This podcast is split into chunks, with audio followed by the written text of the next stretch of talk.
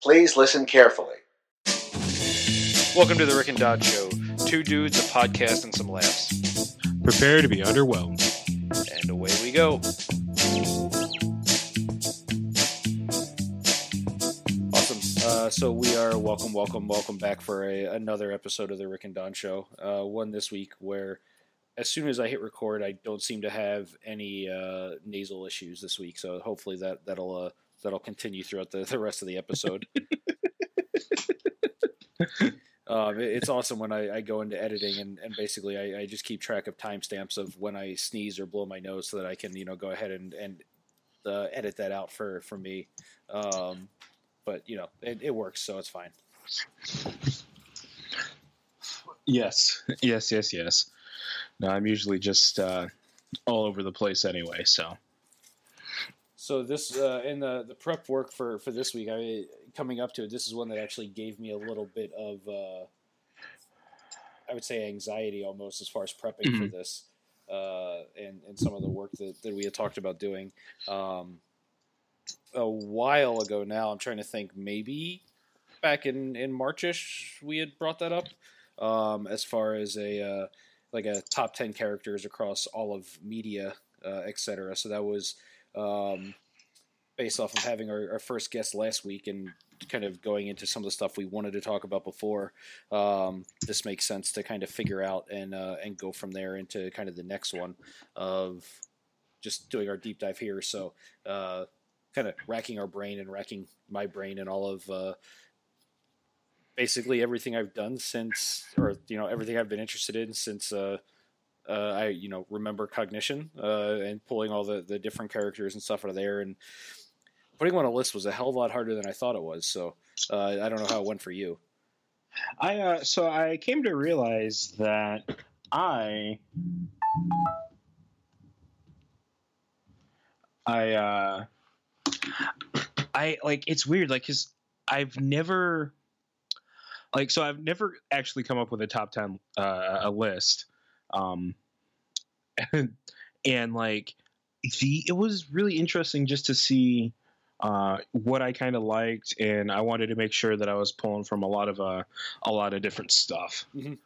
So I, I think I did a good job of pulling from all over the place. So That's what I, I was trying to do. I'll, I'll end up, uh, um, you know, afterwards we can recap like where some of the, or basically what forms of, of media they, they came from. Where uh, I know a few of mine, I, I wish uh, uh, I had some more variation to it, but there's a, a good representation across uh, books, TV, movies, comics, stuff like that. So, so I, I have a decent amount. I, I expect to see uh, a little bit more variation in yours, where I was uh, specifically going into it and making sure that I had some variation at, at places, um, but then also knowing that uh, eventually it was going to converge because every all of these characters are everywhere now anyway, so it doesn't really matter as far as they're all over the place. the, Yeah, the current representation of them.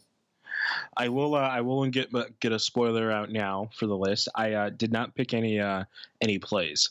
Okay. Um, I thought about it, and then I realized I just kind of like couldn't really think of any characters that um, that are universally like loved in theater outside of like some um, some other stuff. So outside of like Shakespeare and some specific plays, and I'm not really big into Shakespeare, and um, there's very few times I've seen a play or seen a character in a play and just been like, I've gone like, oh man, I'd like to play this person, but Mhm. I've never really been like this person connects with me on so many different levels. Yeah, I Um, mean, unfortunately, even though I mean they are, it is a pretty big medium, and now like with the resurgence of Hamilton and a lot of the other stuff there, I mean they end up having a, a decent uh, kind of mainstream notoriety, but it Mhm. still ends up being where, like saying plays, like I mean the the only thing that that I mean I can't really think of any like any mainstream characters that that get a lot of notoriety um, that really don't kind of tend to veer into the like the musical genre which which I guess is you know it's still a valid genre a valid medium but it's still kind of uh, unfortunate that that's like the the way it ends up being um, as opposed to like having something there where there's just more notoriety to stand on its own um, yes. Yeah, like plays are just one of those things where it's it's weird. Like I studied theater for so long, I was in a few plays, and it just it's just weird. And I, I've never, I don't know. It's I was never I've never been a terribly good artist when it comes to this kind of stuff. Mhm. Where I've never been overly excited to create. Um, because it's something I usually do, you know, uh, like a lot of good character work happens when I'm by myself. A lot of, you know, like I write by myself. So it's all, um, I don't know. I've never been like so, ex- you know, like, oh man, I'd love to do this character from, from Death of a Salesman to like other people. I don't know. It's just weird. Um, well, and, well, that's what, and then depending on, on kind of what your uh no i mean now that you bring up death of a salesman i mean that's one i, I did read and uh i mean now i have a hell of a lot more perspective on willie loman than uh than uh you know at the time in high school where like uh, that that probably would have been the best uh you know uh high school homework assignment ever is like yeah read this in 30 years and then we'll have a conversation about it. Um because you, you i don't i mean i understand the concept of you only have english class when you're in high school but you know i i would have much more use out of that you know uh when i was 25 35 et cetera as opposed to when i'm you know 15 16 so that's a hell of a lot different perspective there but that's one that i can definitely get behind yeah, those are one of my, uh, yeah, I could use English class now. and, and I mean, like I know there's some friends and and, and uh, both you know, ironically and unironically have book clubs um, where they some actually do you know read books and talk about them, and then some actually just buy the books and drink wine. Um, so it, it goes both ways, but yeah, that that would be something where uh, you know having that now and, and giving structure to uh, a lot more of the uh, um, kind of. Uh, consumption would be a little bit better uh, much more than you know just YouTube comment threads. Yeah, no, I mean YouTube comment threads are basically the the the future of the world. So, um, and the future of thought sharing. So no, they're pretty good. I think you get a lot of really in depth discussion and really deep forethought. Um, unlike those terrible terrible Instagram comments. Mm-hmm. Yeah, all all the different forms of uh, of uh, social media there. Um, speaking of which, again, we are on Facebook, so uh, this is something that both of us are horrible at as far as actually plugging the podcast. Um, so we, we have the the Facebook page. If you search us on Rick and Don Show, there. Uh, Twitter, we're Rick and Don Show. We're on iTunes. Uh, if you search us, we are there. So I added us to our podcast app to to to my podcast app since we don't share a phone. Um, uh, to to make sure everything's looking good and, and going uh, as expected there, which which it is. So that's that's good. Um, and so we're we're looking good there. So it's just a you know if questions, comments, reach out to us. You, I mean, everybody should know where to find us based on if you're listening to us, we should have it, but uh, we should probably end up creating a bumper at the end that'll that'll give out some of that info too for for folks that uh, haven't followed so far. Yeah, no, it, yeah. I mean, all that's there. Um, we're also on Twitter, and we're also on all that good stuff. We're on all of that good stuff. So, Twitter, no Instagram. Uh, I'm not one to take pictures.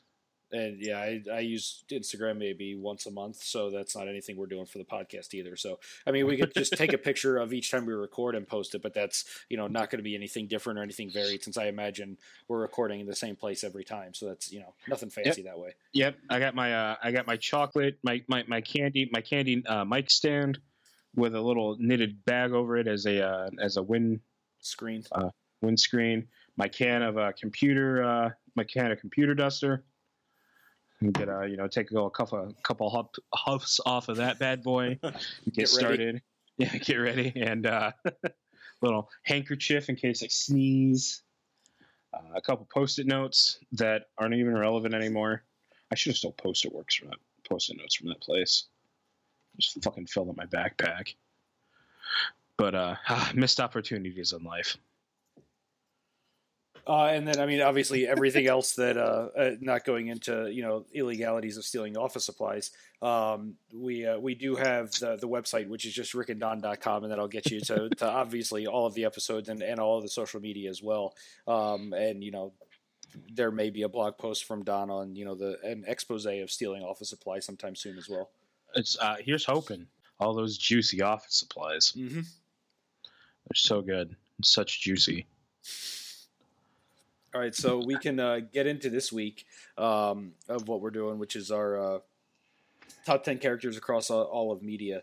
Um, and so, what I would hope we do is, uh, you know, put a, a, upper limit on how long we want to go. Because if uh, both of us end up having this, we would end up having, um, you know, twenty characters between us, and kind of limit that between like two and three minutes a character.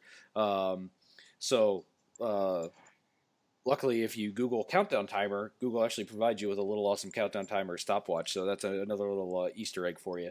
Um, Ooh. So so that's pretty cool. So I've got that set to, to two minutes, and uh, you and I can go back and forth. I'll uh, I'll let you kick it off, um, and uh, and we can go from there to to just kind of walk through our list.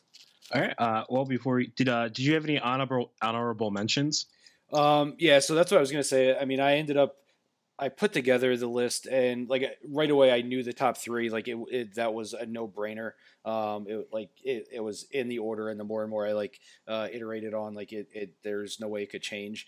Um, but then like the rest of the list kind of fleshed itself out. But then I was looking at it, and um, when I'm programming for a while, like I'll stare at a word, I'll be like, "That's not the way you spell that word," and it's like a five letter word that I've known since I was, you know, I I could walk upright. and so like I was looking at this list and it was a very similar phenomenon where I was like, this is more than 10. This is closer to 20. I thought it was 10, closer to 20. So I was kind of going back and forth. So like I got it down to a functional list of 14. Then I was like, fuck it. I'll just put a line in here and I can't like, I'll cover the top 10 I'll go with the extra four later as far as just a quick hitter. But then I've got like a I get a handful of honorable mentions as well. So um, I've got like six honorable mentions that I can just kind of go through, and that would kind of show you where the rest of some of mine may lead. um, but then we'll go through like my top ten, and then I'll just jump through like the four extras that were kind of in limbo between honorable mention and just didn't make the cut for the top ten.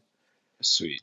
So I guess I've got just one honorable mention. So what I did was I basically just these are basically in no particular order.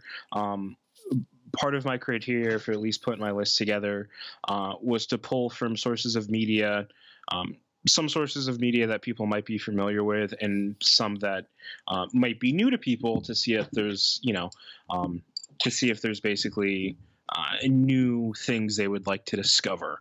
Um, and I also went with uh, some stuff. I went. I tried to. I tried very hard not to uh, to come up with unique stuff so we didn't overlap, so we could expose our listeners okay. or listener in Iowa to uh, many different uh, many different things. So I guess I will save my honorable mention for later, um, which is good.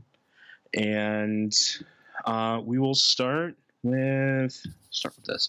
Um, so my honorable mention, uh, not my honorable mention, my uh, my first in in my top ten is from a movie uh, called Hard Candy, and uh, this one of my absolute favorite characters in that in uh, in this in just in uh, in cinema in general. I think it was uh, uh, adapted from a book. Is Haley Stark, uh, played by Ellen Page. Okay. Um, if you uh, are you familiar with Hard Candy? Uh, I know of it. I've never, I've never uh, seen it, but it's as soon as you said it, it, it did come to mind. Um, but actually, I now that I'm thinking about it, I may have seen it, but I can't recall. But mm. I'll let you just uh, go into it. Yeah. So uh, the basic plot of Hard Candy is Ellen Page plays a 14 year old uh, who is interacting with a pedophile and basically flips the script and basically holds the pedophile hostage while trying to get some very important information out of him. Uh, that is the pedophile is played by Patrick Wilson. So uh, it's basically uh, the movie's whole setup sort of like a bottle. It's bottle plot, and um, they're it's pretty much just the two of them, and it all takes place inside of Patrick uh, Patrick Wilson's character's house. Um, and the character, like, uh, just the actions. I don't want to give away too much about it, but um, just the actions that the character takes uh, is the character is incredibly smart uh, and conniving and very cunning. Um, and it it's just one heck of a performance out of Ellen Page. Um, and uh, the character, that character is wild. Mm-hmm. that character is absolutely wild. Okay. Um, so is there this was you said from the from the movie and a Yeah. book as well, or is I think it might be a book. I feel like I feel like it might have been a book. Okay, Um, maybe, maybe not. Might have just been a movie. Okay. Um, but yeah, so no, the characters from the from the uh, from the movie. Um, well, I guess only in movie.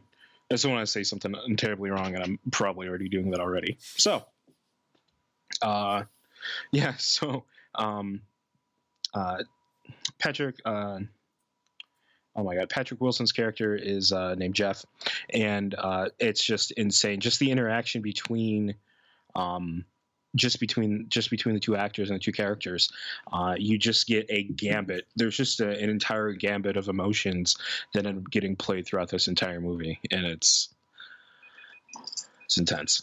It's, Oh, like- it's good. It's, it's The, worth uh, a check out. the Google stopwatch even has a, a slight beep to it too, which I wasn't expecting. So that was uh, that was very audible in my ear there. So we'll uh, we'll go ahead and mute that so I don't go deaf by the end of this recording. All right, so let me go ahead and reset that, and I'll. Anything else you wanted to, to wrap up with before we, we jump ahead? Uh, if you're not familiar with the movie, uh, I think it's worth a check out uh, just to see Ellen Page's character. And I think, well, yeah, I want to say basically because it's an ensemble thing, but um, it's one of the few main main characters. Well, I, I picked a couple main characters, but I tried to I tried to jump around and try to spread out some of the love to some of the uh, support.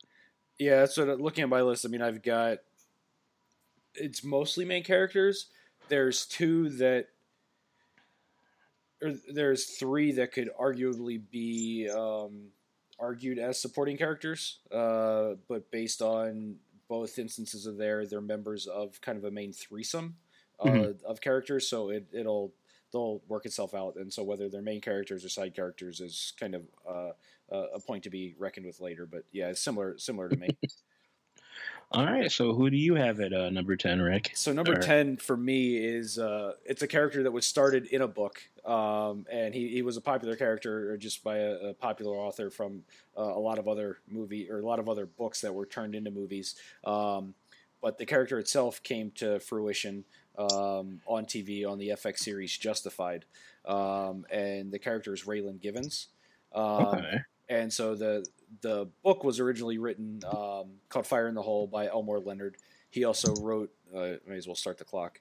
Uh, he also he also wrote uh, Get Shorty, uh, Out of Sight, um, Three Ten to Yuma, um, and a lot of other things. And but like one of the ones that he he wrote for this was um, called Fire in the Hole, and that was a short story about a uh, um, a U.S. Marshal who lives in Kentucky. He was born and raised in Kentucky, uh, got out, went to Marshall School, uh, but then came back and basically uh, he he can't run from his past essentially, um, and like all of his basically the where he where he's goes back to in Kentucky, everything's just a shade of gray. Uh, there's uh, drug trade, uh, prostitution, etc. But he's just a he's just wants to be a marshal, but he always has uh, this habit of trouble finding him.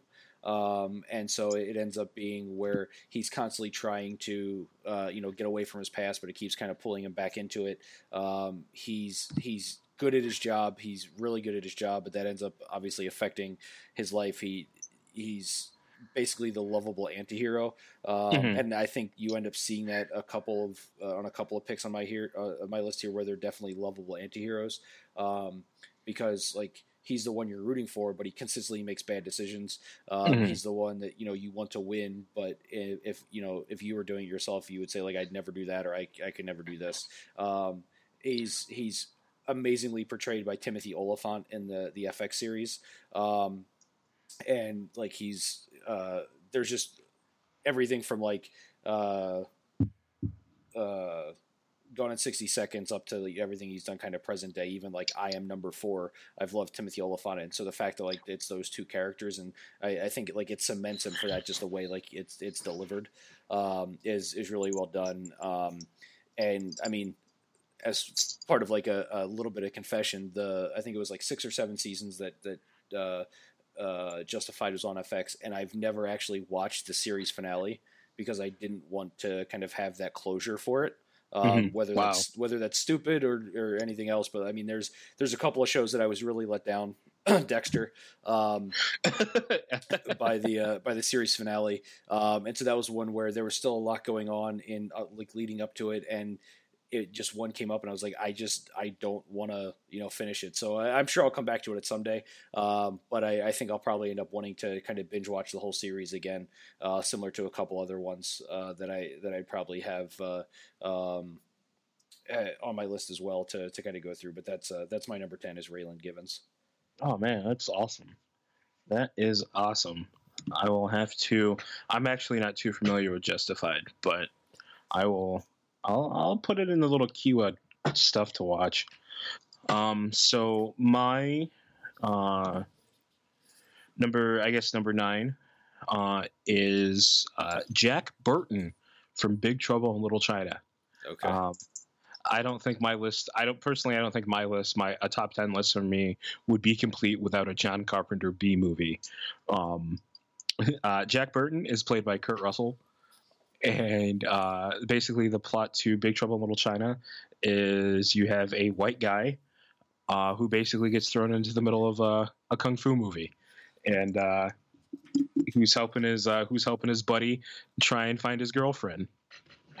Uh, and Jack Burton, trip, absolute trip. Uh, he fails spectacularly at everything he does in the movie. Um, it's uh, it's the movie. It's it's full of humor. Uh, almost all of that provided by Jack Burton, uh, uh, portrayed by uh, by Kurt Russell. Mhm. It's absolutely hilarious. Um, he if uh, that that film's actually gotten a little bit more popular recently.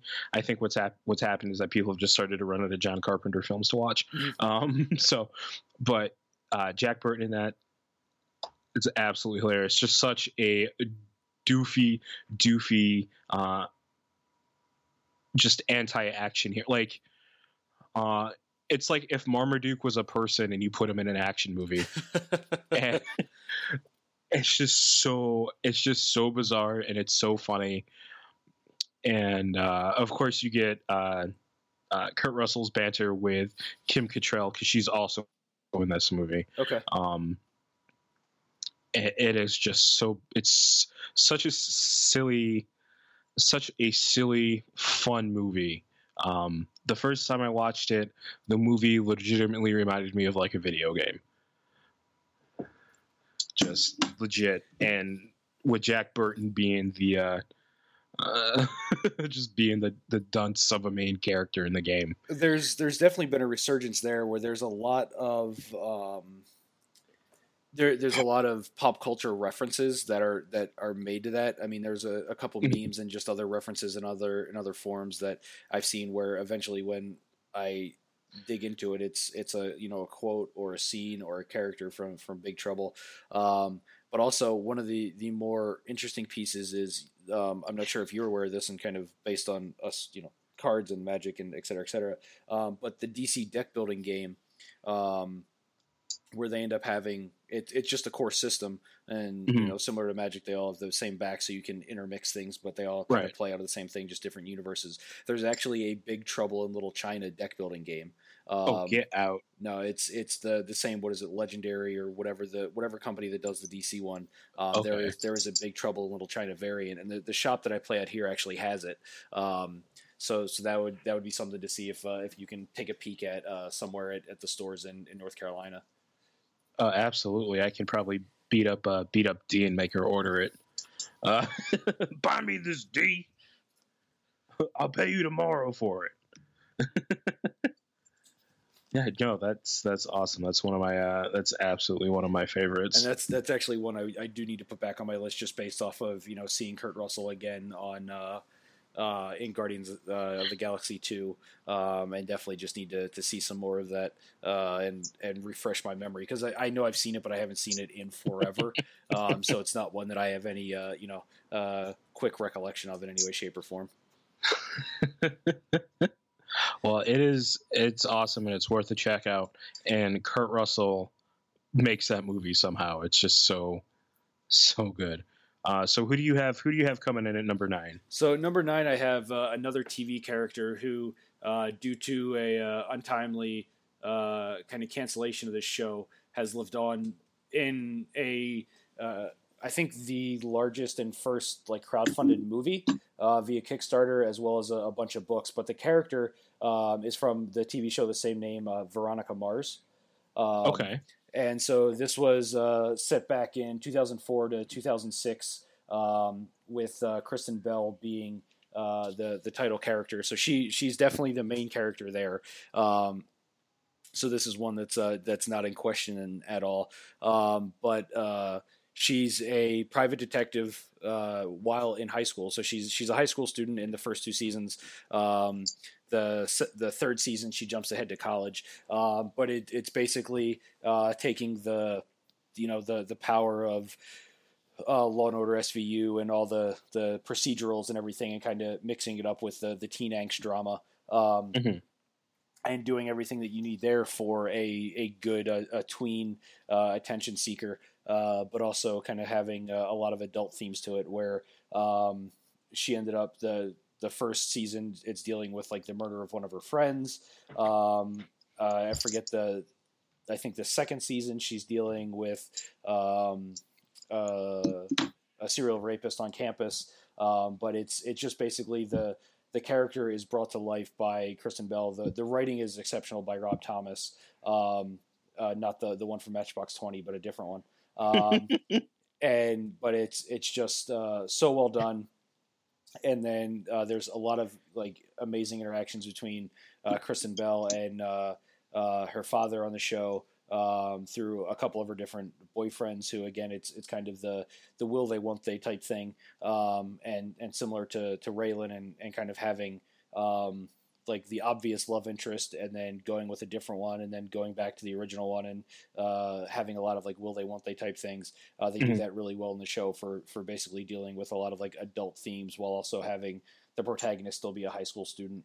Um, and it's it's hilariously funny uh, she's you know a smartass uh, as as much as she can be. Um, and it's just uh, it's really well done. It, it had a huge following. It started on UPN moved to the CW, um, and then it was kind of a, an abrupt cancellation. Um, but then they, uh, like I said, they, they crowdfunded a movie um, through Kickstarter. I think it was like the, the fastest movie or the fastest like three million dollars or something that was ever raised on Kickstarter in like the amount of like three days.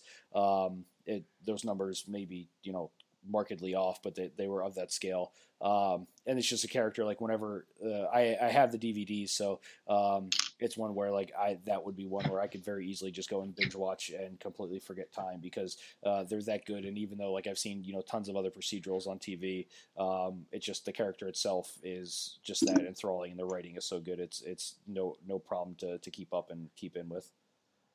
Oh, that's awesome. Yeah, that's another one I actually haven't seen. Uh, Veronica Mars. I uh, I need to. I need to. Uh, there's like a lot of stuff I just haven't seen. It's weird. Like I've, I'm pretty sure I've lived like, I'm pretty sure I've just lived under a rock for like 15 years of my life. Because all of my all of my pop culture references stop stop at a very specific point in time. Well, so. I, I'm approaching that where I mean most of my stuff there's there's kind of uh, looking at the list that I have, I mean, the majority of them are some of them kind of like exist out of time, um, mm-hmm. or they're. Uh, um, I'm completely forgetting the word for something that exists uh, outside of its own time, um, but uh, it'll come to me later on, and I'll just yell it out, and it'll be fine. Um, but the, I, I mean, the instead of overthinking it, I could have just said timeless, and that works too. So some of mine are timeless, um, but then some of them are kind of very specific, or like you know, probably five years ago and and further back, um, where there's there's not much of a uh, uh, a current reference for this or, or, something that quote unquote as the kids would be watching now. So uh, I, I, think we're probably right on the same page there. Yeah, I uh, I looking just looking through this again. I've uh, I've got a little chunk of kind of current stuff coming up, so this is exciting. Awesome. A little current current. Then we're gonna go straight back to before 1990. Um, so uh, you're at number eight then. number eight. Um, let's see. So for number eight, I uh, is this this one's gonna be uh, this one actually this movie uh, this is this character uh, was in a movie called Tangerine, uh, which uh, premiered uh, in 2015 at Sundance, and it's on Netflix. Uh, uh, the character uh, is named um, Alexandra, and uh, she is a, a transgender sex worker in uh, Hollywood. And it basically follows the movie. Basically follows uh, Alexandra and uh, her friend Sin-Dee as they, as Sin-Dee basically gets out of jail and tracks down her boyfriend, who she believes is cheating on him, on her. And um, it's the movie's amazing. Uh, it was actually shot on an iPhone. Okay, yeah, yeah. Now that you mention it, I, I did hear Yeah. some stuff about it. So now connecting those dots, that makes sense. and uh, Alexandra is just a, absolutely an amazing character. Um, you see her uh, basically her entire entire struggle of trying to be uh, trying to be something more than um, just a, just a sex worker, and um, it's really uh, it's really really it's, it's a really good movie. And that character really is just what brings it home for you uh, for you as a viewer at least i feel. Mhm. um, and she's just trying to you know she's just trying to make it as an entertainer and and and all that. And it's just you see tiny heartbreak after heartbreak for her and um you know the the end of the the end of the and she still tries to be a, a good person within within that so um you know it's a lot of uh, a lot of moral gray area with a lot of her actions but um she's just a really likable character and um it's good just Yeah, that was One. one that was was on my list, and I think it actually is currently on my Netflix list. Um, but it's just not one I've I've gotten around to yet. So that's uh, I'll bump that up a little bit and kind of target that for the next time I've got uh, some time to kill and watch that instead of watching two episodes or something. yeah it's it's good um i watched it i actually watched it on the recommendation from a youtube channel um So that does Those comment threads do work.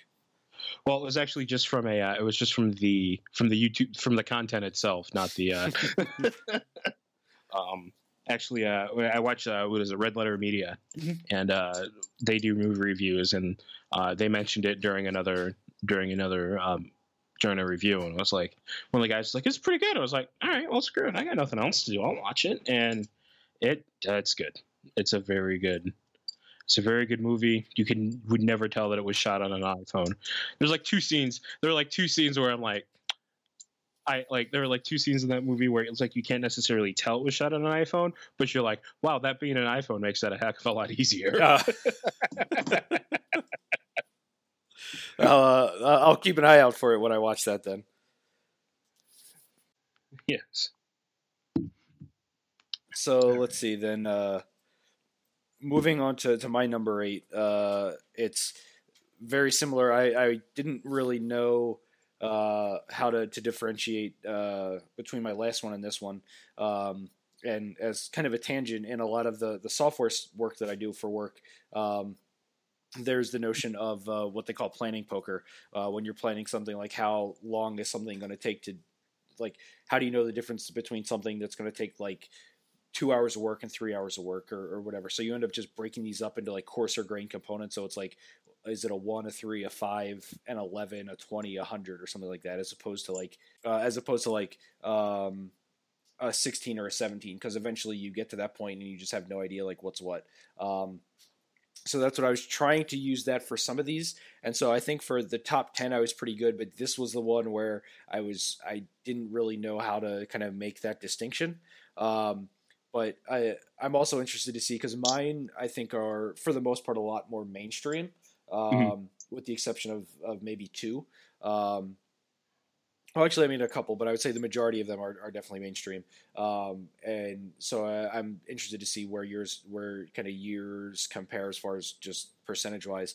Um, Mhm. But this is a character from one of like the largest um, franchises in history, um, and it's you know still going strong now. Um, and it's Leia Organa. Um, and Okay. so the the difference here being the the reason I, I bumped her up and I, I could you know catch a lot of shit for this and et cetera et cetera um, and just the the strength of the character um, but she's on the top 10 no doubt for me um, definitely above luke because he's just Yeah. whining the entire time um, i'm just not a huge han solo fan I, I understand people who are but i'm not um, and so she's like one of the threesome that lead that series and kind of brings everything together because again yeah. if it's not for her, A New Hope never really gets kicked off. Uh, Luke never finds a droid. Yada yada yada. Um, in episode seven, she's a general. She's the one that's keeping you know the resistance going, um, even after the the quote unquote Empire falls. Uh, spoilers. Um, uh, and everything else What? and uh, but so I mean, she she for me is what is what tied everything together. Uh, like she understands that not everything's perfect. Uh, she plays like the two face role of uh, pushing the resistance forward as well as as playing the uh, the diplomat uh, as well. But then you know when uh, you know stuff turns to shit, which is uh, another thing that, that you'll see, and, and kind of three people after this for for the character that I have. Um, it's a, a very similar character that does the same thing. She has no problem taking it into her own hands. Um, and making it known that like she knows what she's doing, she's going to get it done, um, and you know voices her opinion. Everything from you know into the garbage chute flyboy to somebody get this walking carpet out of my way, um, and then you know just still having the relationship with Han where it's the I love you, I know, um, and then being the one to go into Jabba's uh, palace and with the thermal detonator to try to rescue Han. Um, it's just that there's just she's the one that proactively goes and does a lot of the adventuring and kind of heroism in the um, in in the the Star Wars just universe and uh, essentially the um, the original trilogy and and some of the other stuff. And and so I mean the original trilogy trilogy sets her up for for seven uh, very good. Um, whereas a lot of the other characters they just have like the opportunity thrust upon them. Um, so in Mhm. my eyes she's the one that is um, the kind of the biggest hero of the bunch where she sits on the sidelines at times because she knows it's not she knows she doesn't need to make an impact at the time but then when she does you know she you know saves the day and, and brings it home. So there's a lot there um, that you know the story would be compl- if you look at the story as far as like without her there's just like there's no advancement so for her that that was the um, definitely a top 10 character for me and I, I had a couple other star wars characters um, that were on and off my list i, I know like uh, after I, I made my list and kind of drew my line in the sand of where i was calling it like I, I went to look at a couple other lists and um, of just like top 100 movie characters, top 100 fictitious characters, and stuff like that. Mhm. And you know, Darth Vader was on the list in the top 10 for a lot of them, and he's up there for me, but not quite in a lot of this stuff. Like there's there's definitely a lot more there. Um, that I I am not as uh, as soft on on him uh, for some of the stuff, but it ends up being something where uh, she's like the far and away for me like the best character out of the universe uh, in, in the Star Wars universe uh, for that. So that was a pretty easy one for me. Yeah, she's uh, like as you like you're talking. I was thinking, I was like, she's the one out of, out of those out of the out of the trio. She's the one that goes through the most character growth too. Mhm. Um, like it's you know just thinking about it, it's like substantial compared to the other two. Um, I remember watching. I remember the first time I actually sat down and watched all those films. Luke's journey from four to six, like it made sense, but it didn't feel genuine. And Han really didn't change. Yep. And but hers felt her change like the things that every like her character progression felt natural. Um, Luke's it's kind of weird. Well, Um, and then like Leia did it all herself, or at least in the context of doing it herself. I mean, she was obviously in the Organa family, um, and you know, raised as as part of the either nobility or upper class. But I mean, Luke basically had teachers every step of the way. So it was you know Obi Wan in A New Hope. He's you know with Yoda um, for Empire. So like he ends up having a lot of uh, strict guidance and education where you are kind of explicit in in or complicit in Luke's journey. Uh, whereas with Leia, like there's nobody like teaching her or dragging her along. Like she's mm-hmm. got to do it herself. So it's uh, I kind of agree on the uh, the character growth there. Yeah, like that's cool. That's that's cool. I need to use some of this free time to probably go rewatch those anyway. All right, let's see. So for number seven, I think. Oh, this is this is probably pretty mainstream here, but I picked uh, Miles Morales. Miles Morales, uh, the new Ultimate Spider-Man. Um, simply for one reason, um, and that's because he tells his girlfriend he's Spider-Man within the first two issues of the comic. um, simply, what a novel idea! and uh, yeah, so I have like the first six issues of it because you know you got a, a biracial uh, a Spider-Man. I wanted to check that out, and I like him. Uh, I like the character so much because I thought it was such a refreshing uh, look at Spider-Man away from um, away from Peter where he's raised by you know uh, the character's mom dies really early, so he's raised by just his father, and uh, he has this sort of no nonsense. Like he has a friend that he talks with uh, about being Spider Man, and they have a conversation. Where he's like, "You got to tell her that you're Spider Man." And he's like, "I don't know if I can," and then he does, like any rational person would do in that situation. so, um, and just because of that, like he you know he's a he's a kid that's just trying to do do right by folks. And you know um i think uh it's just a fantastic interesting look at the character spider-man set in what in basically if it was set in modern times what it would be like. Um even like the attitude like peter's known to sort of crack wise and that kind of stuff. And miles does that a little bit but it's not as um you know he's he's a kid that's more concerned about the people that he loves and it comes across in it comes across a lot more um, genuine than mm-hmm. than Mr. Uh, Mr. Uh, Mr. Parker there. The now, tr- I trying to be yeah. a smartass for the sake of being a smartass as opposed to yeah. just letting it be natural.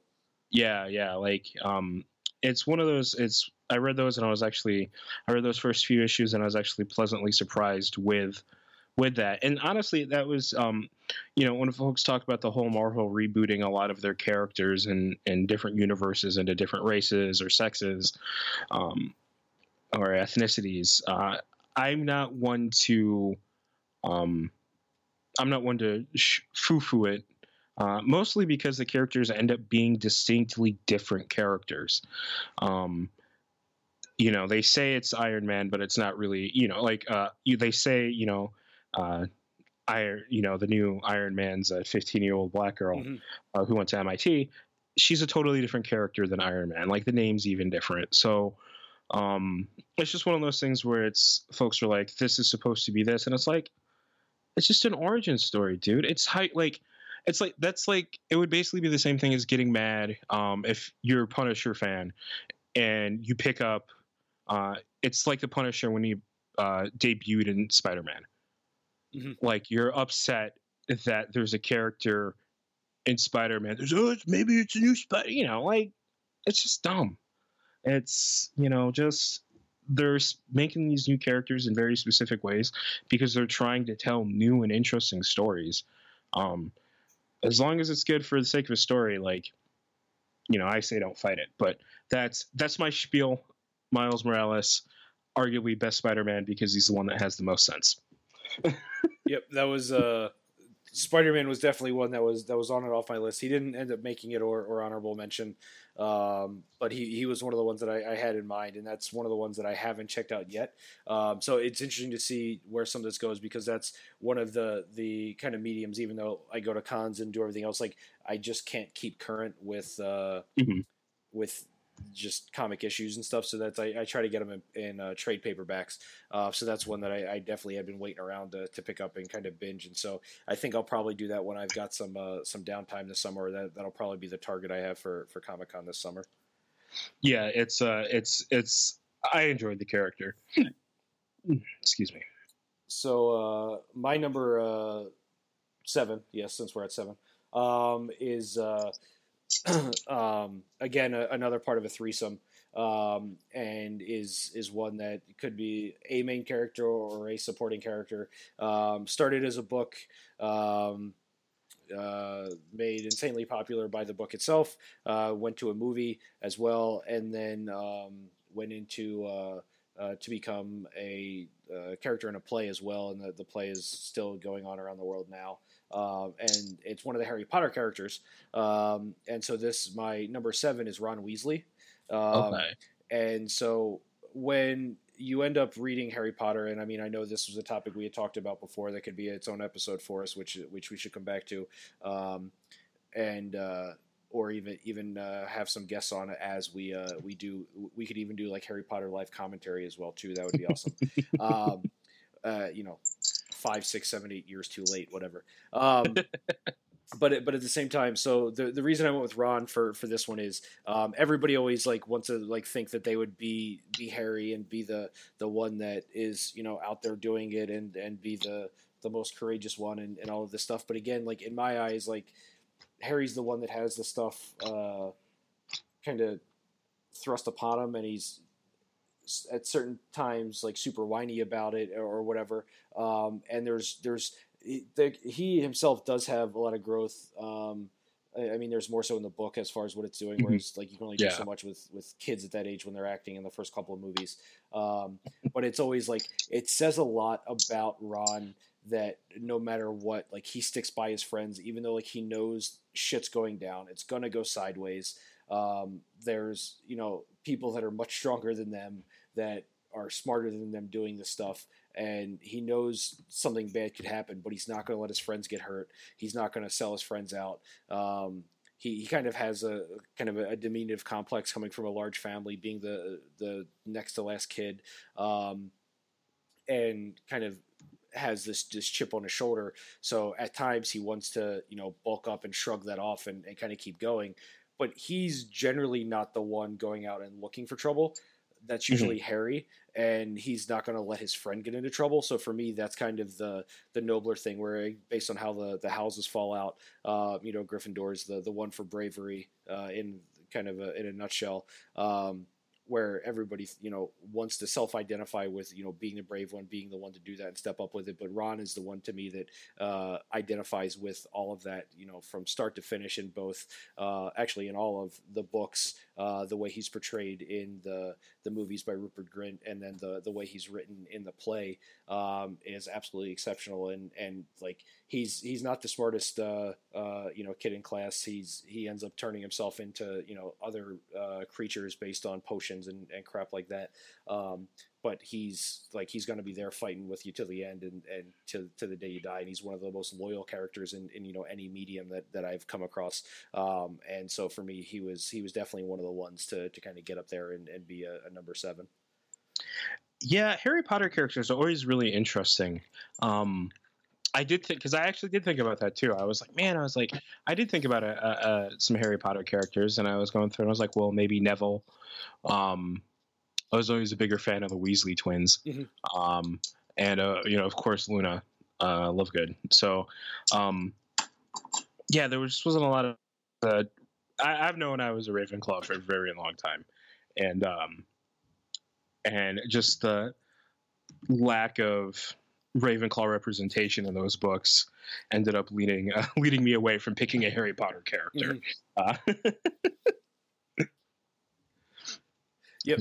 So there, there's definitely more we can go into on that as far as a an all Harry Potter episode. Yes, let's see. There is. It's been a while since I, I have all the books now. Finally. Yeah, I I had them and I got rid of them, but there's a, a super nice set that uh, they put out. Uh, I want to say last year, the year before. Um, that was this like super nice um, set that had like foil filigree on it and everything, and they they were coming in each of the uh, houses of the colors. Um, and I'll send you the link if I can still find it. Where the the one for Ravenclaw was just magnificent. It was this bright blue, and then the gold uh, like outlay and or inlay and everything. So that that's when I may end up trying to get the to maintain uh, as a, a, mainstay on my bookshelf. Kind of looking at what I have now, I can definitely clean up and ditch a lot of it. yes, yes. The uh, oh Ravenclaw. All right, let's see. Uh, for number six, we're in six. I don't have numbers next to mine. I just have a list of ten people. Yep, we're, Um, on six. Uh, my number six it comes from another movie, uh, Lost in Translation, uh, Charlotte, which is played by Scarlett Johansson. Um, so I absolutely love Lost in Translation. Um, movie came out in 2003. It's uh, sort of uh, it's classified as a romantic comedy, but um, I'm not sure if I would classify it as um, a romantic comedy. It just happens to have two people that develop feelings for each other. Mhm. Um, but it, it both of the characters, uh, Bob Harris and and Charlotte's character, uh, basically come from a place of loneliness and isolation. And I personally think that uh, Charlotte is Scarlett Johansson's best performance, um, and uh, because she's you know, eh, she, you could just tell, you know, you can really tell she just feels alone for so much of that movie. Um, and when she finally meets Bill Murray's character, you can see there's like a connection there, but she, you know, it, it ends up. I don't. What's the spoiler alert on a movie that's like 14 years old? Exactly. Um, uh, you know, even by the end of the movie, you can tell, um, you know, she's not, she hasn't changed, um, and she still feels. She didn't feel. It's like she didn't feel alone, for the moments that they were together, but not. You know, at the end of the movie, she's almost right back where she started, Mhm. and I think it's just so sad, and it's uh, an underplayed performance from her, um, which you I don't think you really often get to see. Um, especially nowadays with Charlotte Johansson, they just seem to to to break her out and flaunt her around some. Um, because I haven't seen anything with her uh, lately where I've just been where she's really flexed her uh, acting chops. Mhm. Um, but she she makes Charlotte really memorable, at least for me. Um, just because of just like the honesty and, and the loneliness and it's one one heck of a character. I almost thought about picking Bill Murray, but um, we've seen I, I've s- uh, picking Bill Murray's character, but we've seen um, Bill Murray sort of play those kind of characters before. Before. So yeah, so I mean, there's like an honesty to it, but you know, if I was to pick that for Bill Murray, which character would I pick? Like, um, There were there were a couple for me that way. They kind of ended up uh, which one, and so just based on kind of a plethora of similar characters per an actor, they kind of fell out because it was the same. Or it was a similar character over and over again. Uh, Mhm. But yeah, there's I, I definitely end up having a lot uh, similar similarity there. And that was actually one I never actually saw. Um, it was one that I, I had in hand, but I never actually watched it because I think that came out around the time I was co-oping uh, in North Carolina um, while I was still in college. Um, and I had it from Netflix, and then that was when Netflix still did DVDs, um, or only did DVDs, I should say. Um, and so I, I had it, but then I ended up just not actually watching it, just based off of time or whatever, um, and then sent it back. And then it, like I had friends in, in school who loved it, um, but then I just never got back around to watching it. It's one that just completely fell off my radar. But I, I've you know I have a number of friends who that's their favorite movie of all time, so it's it's definitely one I would want to check out.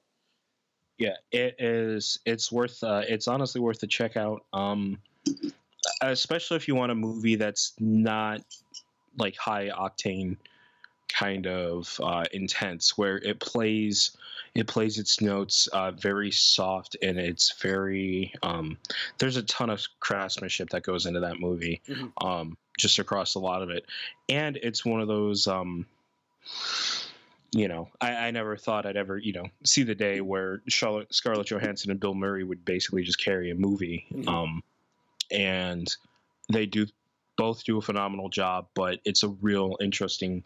Uh, it, she, she plays uh, Charlotte really interesting. It's it's a fantastic performance by Scarlett Johansson, and uh, she makes Charlotte incredibly memorable. Awesome. Yeah, I'll definitely have to add that one back to my list and check it out uh, whenever it's available. So uh, my number six one is, I think, the only one on my list that exists solely in book form. Um, it hasn't been made into any other uh, uh, media, be it TV, movie, etc. Um, it's uh, it's a character that's been in a, a bunch of novels, uh, double digits now. Um, I'm a couple behind on on them at the moment, but it's a, a series written by Daniel Silva, um, and the character is uh, is Gabriel Allon. Um, so uh, his last name is spelled A L L O N, um, and he's a member of uh, essentially the Israeli, not even Secret Service, but like Israeli uh, they call it the department, so kind of the utmost secret uh, defense force, spies, etc. of of uh, Israel. Um, and he's uh, very well written. Um, I first bought the book when I was co-oping in North Carolina. Um, I randomly was going into Target one night, and this was you know in February, and just caught my eye. Bought it, and then uh, I started reading it like three times, but never got through like the first uh, the first book that I had. Um, and then I went to I don't know some movie across the street at uh, Raleigh Grand Theater, um, and then uh, like took the book with me just to kill time ahead of time, and then I, I actually you know was focused on it because they weren't doing anything else besides showing the like the same you know commercial for on repeat until the movie started, and I just blasted through that one, and then I like bought all the other ones. So the the first one I started with was in the Confessor. Um, which was uh, the third book in the series. Got the first two, read those. Got like the next three, read those, and I like I was trying to stay current when he would write them out like once a summer. Um, but he's a spy. He's a former art restorer, so there's a lot of history that's based off of. Um, both uh, European history as well as just art history as well. Um, there's a lot going on between you know the Israeli-Palestinian conflict.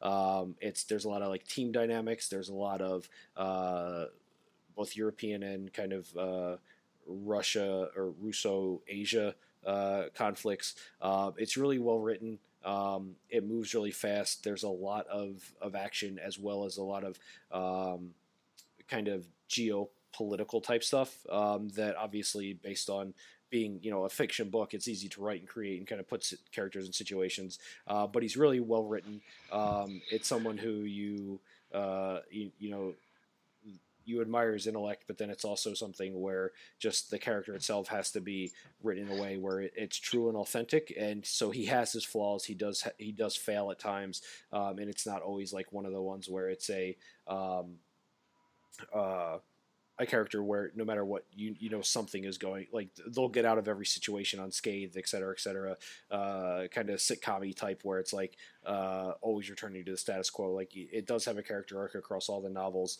Um, he interacts with different characters very differently. Um, so it's a very interesting read. Um, like his description is spot on um, so now like anytime I see something where it's like uh, menacing green eyes with a dash of gray at the temples and something like that like you know like who this character is you know where he's showing up, you know what he's doing, um, and it, it's one that like over the next couple of weeks we've got some travel, and I, am looking to get back into that, whether it's via audiobook or uh, on the Kindle to, to kind of catch up on the the, the two I'm behind, um, and one that comes out in July. Um, but it, it's definitely a, an interest if you like kind of spy action thriller stuff. Um, it's it's one of the ones where again it's like a, a summer series that they come out every year, etc. Um, but it's it's one of the better ones just based off of a lot of the other uh, like science and history and, and kind of just art history that I like as well. So it, it's he was he was definitely a, a no brainer for my list, just not knowing uh, which uh, which position, but kind of this feels right as far as like uh, right around six or seven for him. Ooh, well that is exciting.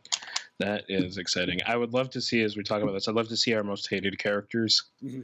I think that would that one would be a be a uh, a blast. I'll have to I'll have to check that out. I'll have to actually swap swap this and uh, compile compile them both together in a in a in a centralized area, most likely Fort Knox. Um, so yeah, no, uh, that's awesome. Like I like that's the one thing I miss about about reading. Um, since I spend more of my time reading poems and stuff, it's very uh, you, you don't get caught up in good like you get caught up in the poems, but you don't get caught up in good characters. Mm-hmm. Um, you know, it's just my fault because I, you know, I'm spending what time, free time I have reading poems instead of sitting down and reading uh, fiction with continuous, uh, continuous stories and fiction. But, um, you know, it's just one of those things. It's always the, it's always a great feeling when you can find a character where you identify with, and the world is just is expand, still expanding for mm-hmm. them.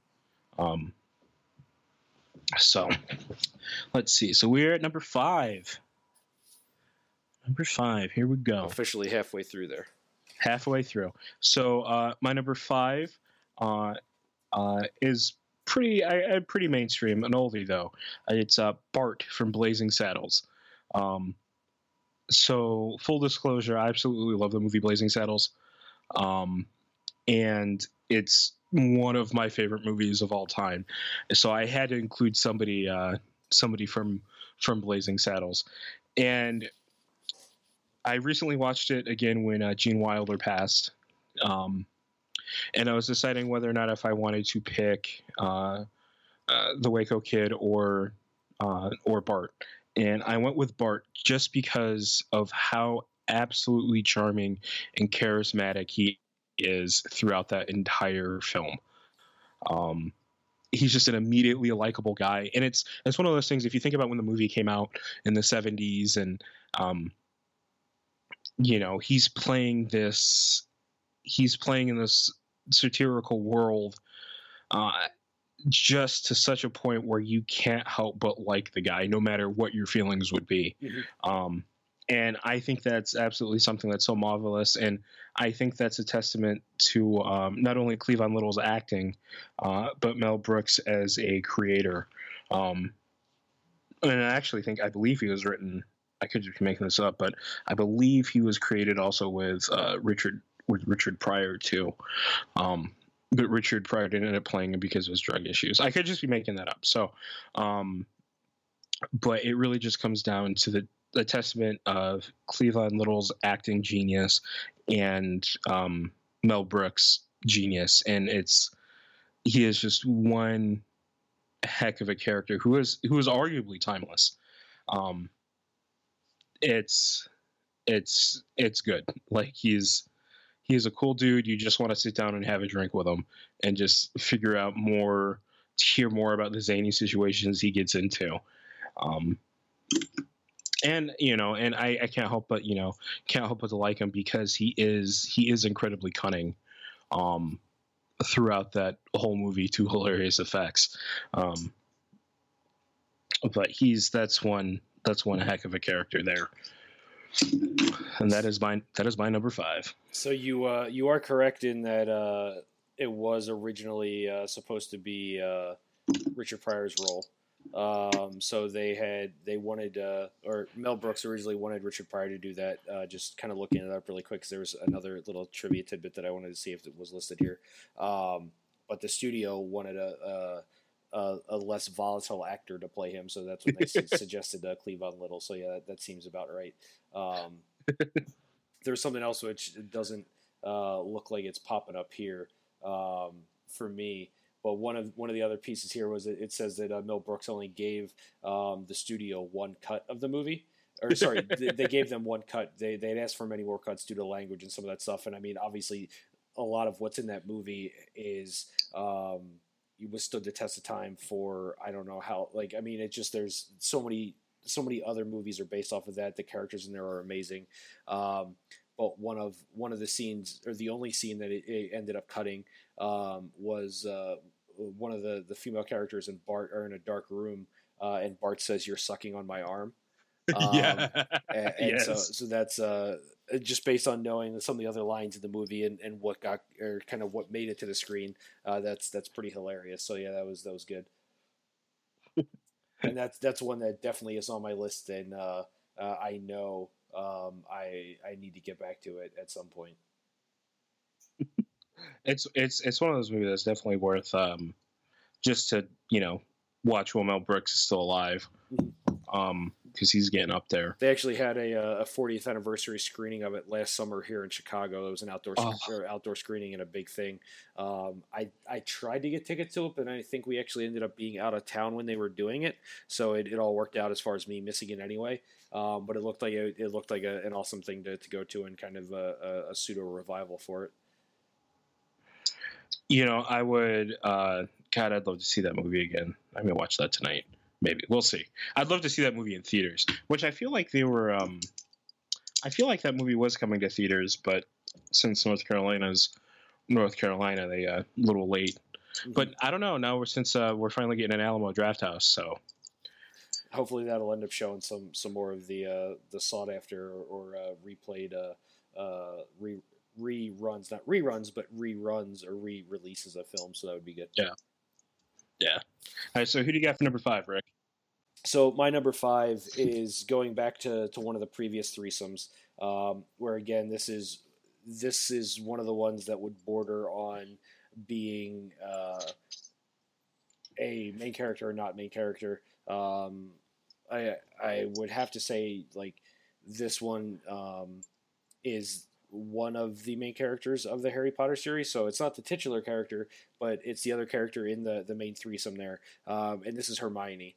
Um, and so Hermione Granger uh, is the you know the person you want to be. She's she's the smartest person in school. Um, but then everybody gives her shit for that. Um, but she's still also the one that you know. Uh, there's certain times where she's uh, um, you know hurt by how her friends treat her for being the smart one uh, but she unabashedly embraces it she's always you know telling her friends and and just telling everyone like that's not how you do it et cetera et cetera um, but in the in the end like it similar to um, you know Leia being the one that always moves the story forward, or, or kind of being the one of, of self self driven mm-hmm. growth. Um, there's never a time where Hermione is wrong when she's you know put her mind to it uh, and all of that.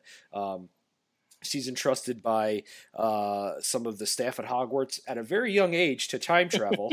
um, so that says either a lot about the character herself or a lot about the uh, the inability of uh, adults to judge uh, both the morality and usefulness of children with time travel devices. Um, so that so that's a, another aspect there. Um, but it, it's one where again this is you know you look up to her as she's she's going through the stories. Um, she's not one to let her friends down, uh, similar to Ron. She's uh, a little bit more into making her own trouble as well. Um, mm-hmm. But she's she's also not going to let her, her friends get into trouble. Um, she's very headstrong. She knows what she's doing. She's not going to you know wait around for, for Ron and Harry to figure their shit out. She's going to to take it into her own hands. Um, again, spoilers in the the long run. She ends up with uh, with uh, Ron, and then in the the follow-on book, and and she ends up being the Minister of Magic, which is uh, uh an amazing turn, um, and kind of something that is very fitting for like that the the character that that is laid out for her and kind of where she goes. Um, and just uh, I mean she's she's played amazingly by Emma Watson in the movies, um, and I mean we'll get into like the the way that I got into the Harry Potter universe and kind of the ridiculous order of stuff that I watched and then read and, and watched, etc. As far as uh, the books and series being out of order, um, but it, it, was one of the ones where it was like when there's when Hermione's there, when when she's in a scene, like you know something's going to happen. You know, like in the long run, kind of the the downfall of for me of a lot of the Dan Brown books is like you know you can read the first chapter and the last chapter and you know exactly what happens the entire movie there's just like uh, 180 pages of filler because it's one of the characters that you got introduced to in like the first five pages is the person that did it in the end. Um, but like you know, like there's a lot of like whatever Hermione says is eventually going to happen, but there's a lot of like interstitial there to figure out uh, that you know Ron and Harry have to do their thing to, to fall down and fail, and then figure out what what Hermione's uh, was. She was you know saying was right based off of all the hard work she did to, to try to figure that out. Um, so that that's a, a, reason why she's definitely a top five um, for me. Is is just uh, uh, either reading it and just when I read the um, the, the the Cursed Child, which is the the play. Um, it was it was you know whenever she was on, it was very easy to read. Um, and then just watching Emma Watson portray her in, in any of the, the movies is is a, is a treat. Um, with the exception of kind of, I'm not a, as big of a fan of the Deathly Hollow movies, just because again they kind of cross over from the lovable Harry Potter universe into Zack Snyder and lens flare territory, and everything's a shade of gray. Um, but that's a conversation for another time. Uh, but yeah, so so she's a she's a, a top five character for me. I uh, I've actually never seen all those movies. I think I've seen up to like Prisoner of Azkaban, maybe like an ABC Family during the holidays because Harry Potter is Christmas now. Mm-hmm. So, um, yeah. So I haven't seen all those movies. Like my, I think my mom owns them all. I just haven't. I just haven't sat down to watch them. I mean, like I read the books. It was like I read the book. Why do I need to watch, watch the the movie. movie? yeah, so, so that'd be an interesting topic for for ending up uh, how uh, how I got into them because it was definitely a uh, a roundabout way for me to jump into them for uh, um, for something as simple as read all the books in order. I you know I can't follow instructions, so I didn't do it in, in that way or anything. Um, we're we're way overshooting our time, which I don't really care about. But again, it's you know we set goals and break them because that's you know what we're supposed to do. um, but moving on to uh, to number four, this is where it should be getting into some of the good stuff. So uh, who do you have next? Uh, for number four, I have uh, Dr. William Daffodil, Eleven Swain, uh, from Kurt Vonnegut's novel Slapstick.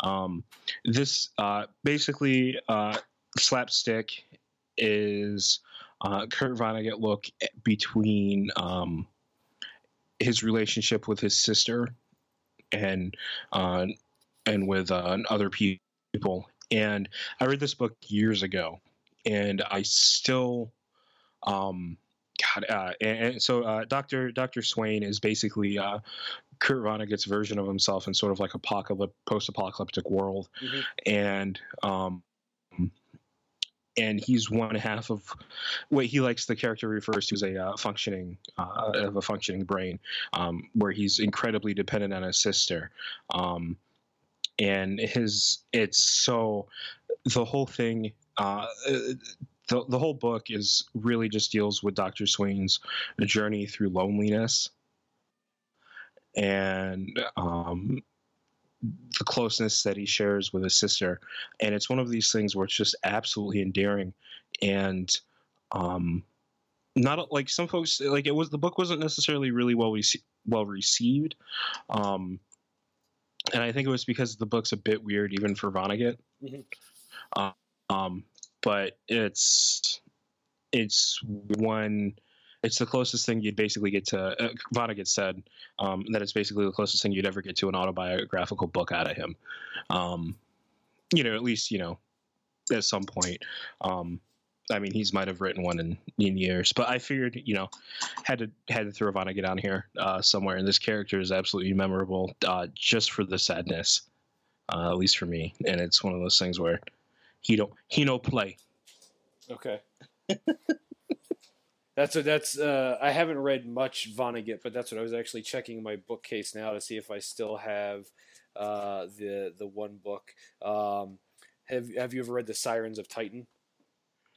I haven't. Okay, so that that's another um, that's a, another uh, Vonnegut novel. This one's about uh, 300 pages. Um, deals with time travel, deals with space travel, um, and it's it's really well written um, about a. Uh, uh, something that now looking at the the back of the book jacket and how the main character is described as the richest, most depraved man on earth, um, it's oddly relevant. Um, but uh, Malachi Constant is a, is a character in there that now didn't even come to mind for this list, but one that I, I could definitely uh, reconsider as possibly honorable mention for for this. But that that would be a, a recommendation. Uh, once you once you get through all the, the goodies of uh, uh, kind of uh, rewatching and and uh, watching stuff for the first time here, I would I would check out Sirens of Titan as well for a for a follow up. Absolutely, I can do that. I can add that to the list. So uh, my number four is one where it's still I, I'm in uh, no qualms about saying this character is still very much mainstream, um, but you know less mainstream than uh, obviously the Harry Potter universe. Um, but this is uh, Randall Graves from the View Askew universe. Um, so this was created by uh, by Kevin Smith. Um, basically started and created in the uh, the Clerks universe uh, by his self financed uh, film uh, in the in the '90s. Uh, continued on into uh, uh, some of the other movies, Jay and Silent Bob Strike Back. Um, uh, my hands down favorite movie of all time is Clerks 2, and Randall just plays a killer role in that movie. Um, the the actor Jeff Anderson is like his the way he does the character, his tone, his pitch, and everything, and facial expressions just come uh, together. Where this is the character, where whenever there's a you know a devil and angel on your shoulder, this is always the devil on your shoulder saying what you're what you're feeling, what you want to say, um, and what you want to do. But then, um, like it just it's you know the I, and I am by no means a uh, a psychology expert or whatever, but whatever the ego, super ego, and it or, or whatever it is, it, it's one of those. He's one of those personified, um, where he's just like he's the the friend that'll again, similar to to you know Ron, he's gonna uh, basically go down fighting with you till till the end of time, but he's also going to be calling you a fucking asshole the entire time. Um, and and so just all of the one liners. I've never the only time I've ever been on the floor of a movie theater crying laughing is when watching Clerks two and watching Jeff Anderson deliver some of Randall's lines. Um, and it just again one where like he knows he's not the smartest one in the room, so he knows he's got to basically have you know uh, a whip smart, um, you know, super sharp sword of you know of of jokes, of irony, of sarcasm, um, and this is from uh, from Clerks. Um, to Clerks the animated series to uh, Clerks two. Um, I mean, there's so many one-liners that that I end up saying, um, and there's so many that are you know inappropriate for any point in time but they're, they're, again they're the it's that little little devil just hopping your in your shoulder in in Jeff Anderson's voice um, and just just saying them out there and just kind of seeing how he torments the characters in the in the movies um, and just the kind of the payoff in, in Clerks 2 is still one of um, the the best speeches for me of, of any movie out there because it, it kind of peels away um, a lot of the uh, the kind of the the pretense of male relationships between male friends, um, and then just ends up uh, kind of making it real. And you know, no matter what you're doing, like you can relate to that scene. And as much as Yeah. I was, you know, on the floor crying, I was, you know, in tears by the the end of it when I was seen saw that or even watched it again since then. Um, but I mean, he was he was definitely the the one that was the, the next one that came to mind for me outside of my top three, where my, my top three were kind of predetermined. Um, but he, he's one of the ones where there's no, there's nobody that you know, no matter what, even you know, comedians as they are now, like I, I can watch Randall scenes all day long and not get tired. So he's he's definitely my, my hard and fast number four. the whole thing that keeps going on over my mind is where yeah, in Clerks 2, where he summarizes Lord of the Rings. Uh, I, I was going to try to, to make a way to, to bring that in where it was it was just a movie about walking and Christ even the trees walked. Um, uh, the other one that you know it comes to mind when it's you know in a uh, exceptionally not safe for work um, is uh, he's ordering a donkey show for a going away party because that that completely Jelly makes sense. guys. Um, and he's saying that they better cross their toes and cross their fingers. And then he tells the young impressionable coworker at the fast food restaurant that they better cross dicks too, just to be sure. Um, and the young impressionable coworker obviously starts to unzip his pants, and he just smacks him and tells him he's an idiot.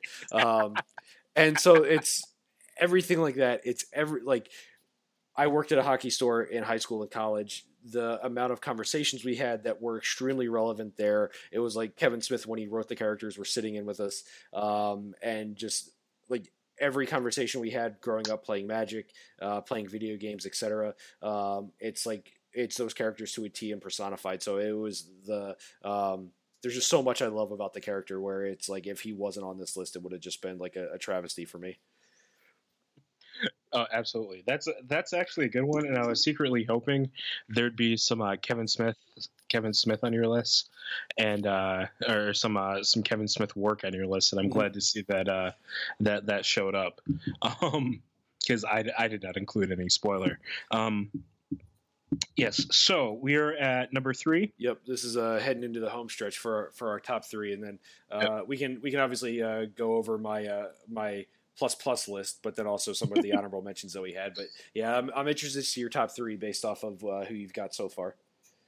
Um, so I had to. Uh, so one of the most influential texts uh, in my life, in my in my tiny little simpleton life, is "The Outsiders," uh, written by S. E. Hinton. It's um, one of the books that I read as uh, read as a kid, and um, I, I wanted to, I wanted to, I, I felt like I, I needed to include a coming of age character on on my list, and I was going to be damned if I picked Holden Caulfield. Um, that's a whole that's a whole nother rant. But I picked uh, Ponyboy Curtis from uh, The Outsiders. Uh, uh, for those of you that aren't familiar with The Outsiders, there's also a movie that came out in the 80s and was just a, a, a talent bomb of uh, of people. Like Emilio Estevez is in that movie. I mean, a talent bomb. I set out for the Emilio Estevez. Uh, Emilio Estevez is in that movie. Uh, oh my God, the guy from uh, I think I believe Tom Cruise is in that movie. Yep. Um, I can't think of the guy's name that plays Daryl, but uh, not Daryl, uh, uh, Dally, um, gruff guy that's in Crash. Uh, oh my gosh, he's in. He was in Wayward Pines remake. Uh, not Wayward Pines, uh, the, not the remake, but he was in. Uh, oh my god, I can't think of the actor's name. I'm gonna give me one second. I'll pull it Uh, up because that's gonna drive me nuts. is Kiefer Sutherland in there? Uh, Kiefer Sutherland's in this movie. Um, C. Thomas Howell, Matt Dillon, Ralph Macchio, Yeah, Patrick there you go, Matt Dillon, that's what I Rob. Lowe, Diane Lane, Estevez, Tom Cruise, and Leif Yep. Garrett. Uh, and the movie's a straight talent bomb. Um, and Rob Lowe is soda, soda pop. Um, so as I said, like the movie's uh, legit just loaded, and that book just shaped me so much because, um, you know, because I read it in middle school, and it's just one of those things where you know I wasn't terribly popular in middle school, and I definitely was able to relate to to soda pop and. Um, S.E. Hinton did a fantastic job just crafting this whole book. Um, and really showing that at least for me that like um you should have standards for young adult literature. Um, um and it's one of those books where I'm not, I'm not even sure if I would even classify it as young adult literature outside of the fact that the narrator uh, is it is a young teenager. Um that very easily could have just been shifted to characters in their 20s they would have acted a little differently but not much more. Um because this was you know this is like the 60s teenager which is like what 40 nowadays? Mhm. um no but um it's just absolute uh fantastic. You, you learn to as you read it um you basically read it from ponyboy's point of view. And um you see his friendship with johnny the friendship with his brothers um and how he desperately just wants to fit into a world that may not necessarily completely accept him for him. So um, it's one of those things where I absolutely love The Outsiders, um, and uh, really, really formative for me um, because it's one of the first pieces of of uh, of literature that I that I read where I really learned that you can do something good while you tell a story. Mhm. Like you can really, really create because before then, you know, you're not reading. You know, I wasn't reading. You know, I was really read like the Animorphs and like I was reading, but I wasn't reading like I was reading stuff that was specifically catered for for kids, and this Yeah. was like one of the first books where um that I read that wasn't because I read it in like sixth grade. Um, they didn't believe in books in my elementary school. I don't know if that's true or not, but I'm just going to say that. Um, but it was one of the first pieces where it really just it, it felt like it there was something more there, and it's really good. And Pony Boy is so likable, and I've you know one of the first times I've ever read a character, and it's just been like, yeah, like what he's doing makes sense, like. And how bizarre that gets, it just all makes sense. So that's my number three. And it's interesting. I, I did a quick search on there as far as looking that up, and I didn't realize that I, I know of it. it. It was this was uh, a book that I walk past every day in the the middle school library, and it's one that I haven't read, but um, uh, definitely now as you know looking at it is, is one I, I should definitely pick up again. Um, but it says the the author S.E. Hinton started writing when she was 15, started writing the novel when she was 15 did most of it when she she was 16 and it was published when she was 18 Yeah. um, and so to kind of have uh, the the type of grasp of that and the ability to write like you just mentioned um, and have that that true um, uh, kind of depiction of that and have it be so meaningful um, is uh, is pretty amazing for somebody at, at that age and kind of to, to have it be uh, that is definitely a, timeless piece because when I was in school in the early '90s, I mean it was it was a, a you know a paperback edition that that had the the cast of the movie on it uh, for the folks out there, uh, but is definitely one that uh, um, kind of transcends the the time of it. yeah, that book, that book, honestly, is just something special. Um, since it is, you know, uh, it's a very easy read, um, and you could, um, honestly, I just wish the book got more. Res- like sometimes I wish the book just got more respect. Um, but it honestly, it takes like an hour and a half, two hours to read. It's just a really easy, you know, it's a really easy read, but it's good. And I wanted to put a likable coming of age tale uh, character on my list, and I I'll fight. I'll fight with folks about uh, about Caulfield, Holden Caulfield all day. So, uh, Holden Caulfield all day. Yep. So. Um, so then the the next one for me is uh, kind of compared to, to yours. It feels a little, uh, or it feels very much mainstream, and and uh, kind of the the my two and three almost like a cop out as far as being too mainstream. Um, but uh, for me, this one is uh, many different facets of it, but it goes back to. Um, basically the first comic I ever bought. Um, this character is prominently featured on the cover. Um, it's one of the ones where uh, I, you know, been in uh, enthralled with the character ever since then. Um, so you know, twenty five plus years. Um, uh, I was this character for Halloween one year. Uh, I made this, or I, I, with my parent or with my parents and and neighbor, uh, made this this suit where um, I literally gather chopsticks from Chinese stores, sharpen them in the uh, the electric pencil sharpener, cut holes in gloves, and put claws in the gloves to wear um, in a, uh, a bright blue uh, sweatsuit with uh, uh, yellow pillowcases sewn over top of it with stuffing stuffed inside that. Um, and and so this is just Wolverine, and it's the character obviously transcends medium, created in uh, the comics. Um,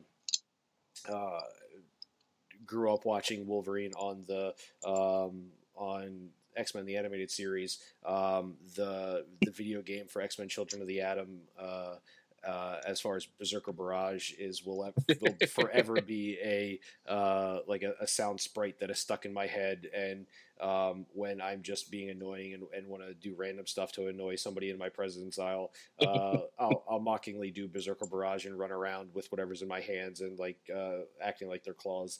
Um, but then also like I, I, collected Wizard when I was growing up too, so not only you know collecting comics but collecting the the magazine about comics. Um, and they always had people in there about uh, that you know did their own action figures or made their own action figures.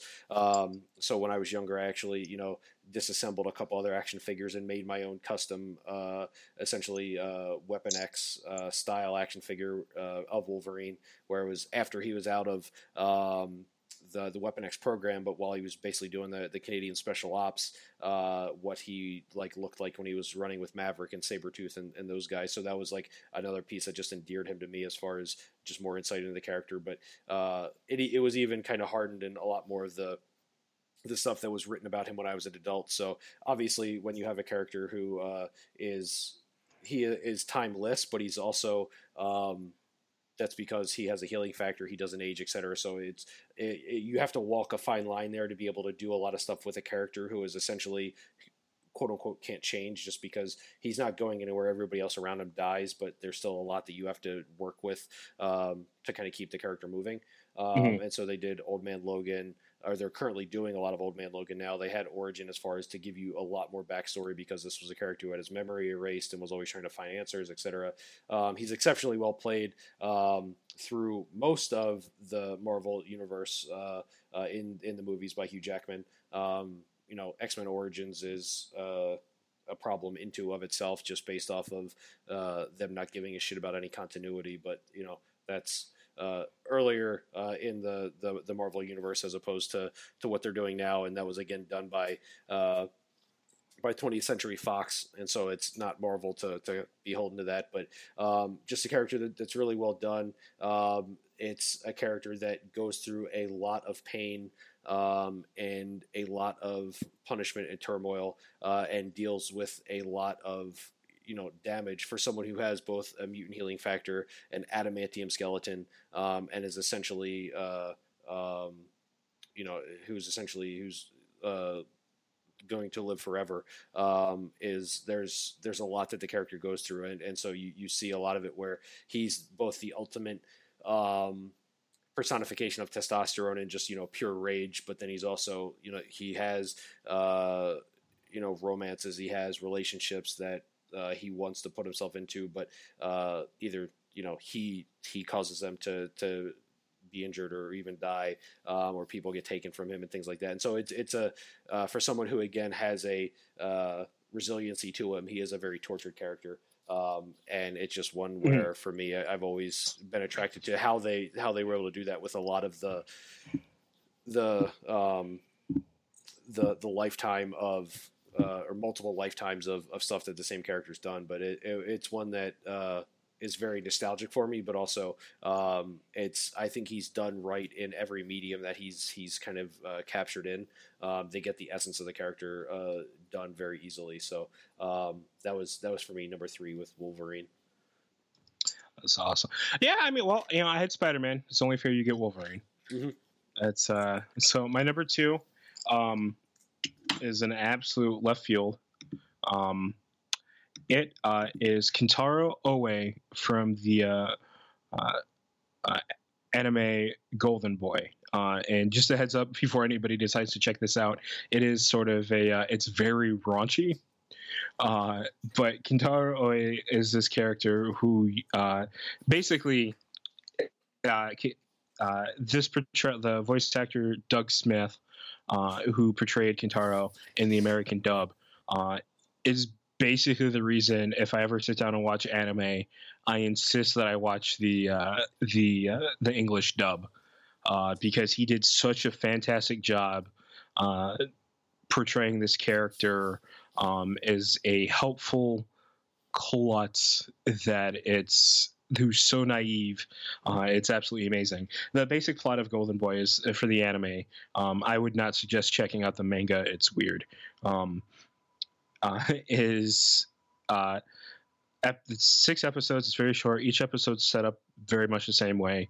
Um, Kintaro uh, is uh, basically a he finished law school at Tokyo U, uh, like at the top of his class or whatever, and just dropped out to like learn about the world. Mhm. And so every episode is basically set up on him basically being a uh, doing temp work from place to place to place to place. Um, so episode starts off with Kintaro getting into town, meeting uh, a female character who he immediately falls in love with, uh, working with them, getting close to them, bumbling up the relationship, and then him leaving town with the female character like realizing that they were in love with him and going like and chasing after him uh, because of they actually go back and like he does like some grand action or whatever after that's already come to fruition after he's left. So it's he's Doug Smith's portrayal of Kintaro uh, is in this thing is just absolutely hilarious. He sounds like a total goof, um, and just it's just on point. It's one of the funniest things I think I have ever seen, and it's one of those things where um, it's incredibly raunchy and perverted, but it's so funny. Um, uh, man, but yeah, that's that's my number two. I wouldn't have uh, I wouldn't have even found out about that if my buddy Darren didn't didn't introduce me to uh, to the anime. Um, and uh, it's funny. Yeah, So that's funny. That's one that you saying the character is one that I I, I didn't know of, um, but the the Golden Boy I or Golden Boy I, I have heard of as, as the uh, the anime, um, and and so it's I'm not a huge anime fan, but that's one that I of all my friends that are, um, it's one that has uh, been co- come up in many conversations that they've been having uh, in the context of some of it. So uh, it's I, I've heard good things about it, so that that's a cool one. It's really it's it's it's good. It's it's worth the check out. Who's your uh, who's your number two, Rick? So similar to uh, the number number three, um, and uh, uh, not any specific incarnation of the character or even an actor playing the character, um, but number two is Batman. Um, there's for me, uh, you'll notice a, another main DC character kind of uh, can, infamously conspicuous off this list. Um, but the the kind of the character of Batman is, is again one from growing up and just seeing the the many different uh, takes on it um, of something where uh, I mean you see kind of the original Batman movie, uh, sorry, the Batman movie from the '80s, not the original Batman movie from you know the '60s, uh, but the the Batman movie with Michael Keaton and how that was done. Um, but then even you know to a lot more of the realistic, where once I was able to then have um, you know comprehensible understanding of, of movies and, and film with the with the Batman Begins series. Um, and, and a lot of other the a lot of other pieces there, but uh, the character, you know,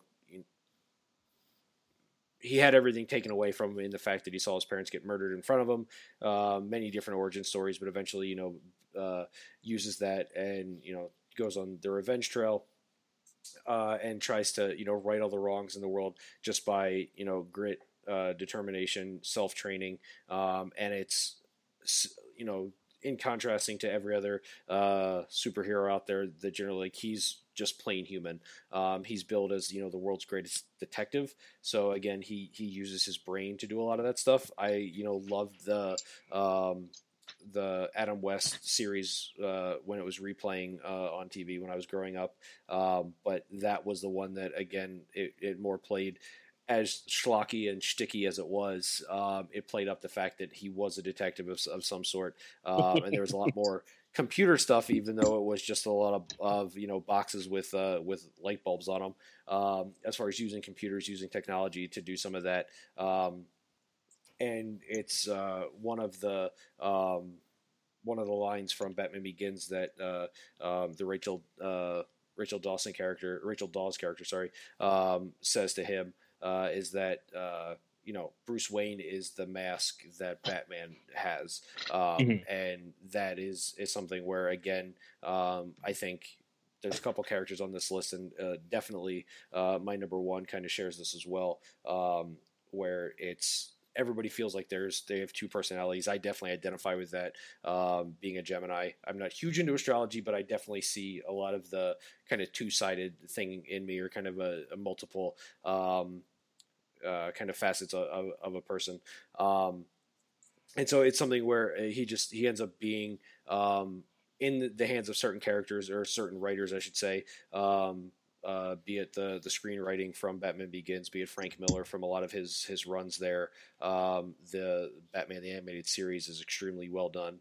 Um, there just ends up being a lot of, of depth to the character where it's like okay, he just has he's a guy with a lot of gadgets, um, but there's a lot more done there as far as having to work both within the law and outside the law, uh, befriending a lot of folks with the law, um, and then kind of similar to to Raylan, whereas he he's he's always definitely going out looking for trouble, trying to right the wrongs. But then there's uh, obviously he's you know standing up as a, a beacon, so other people are trying to stand up to take him down. So it's it's back and forth, um, and you know a perpetually tormented character. But at the end, he's still human. He doesn't have a healing factor, etc although you know you would hazard a guess that somebody who goes out and does that much crime fighting is going to be injured if he is sincerely human.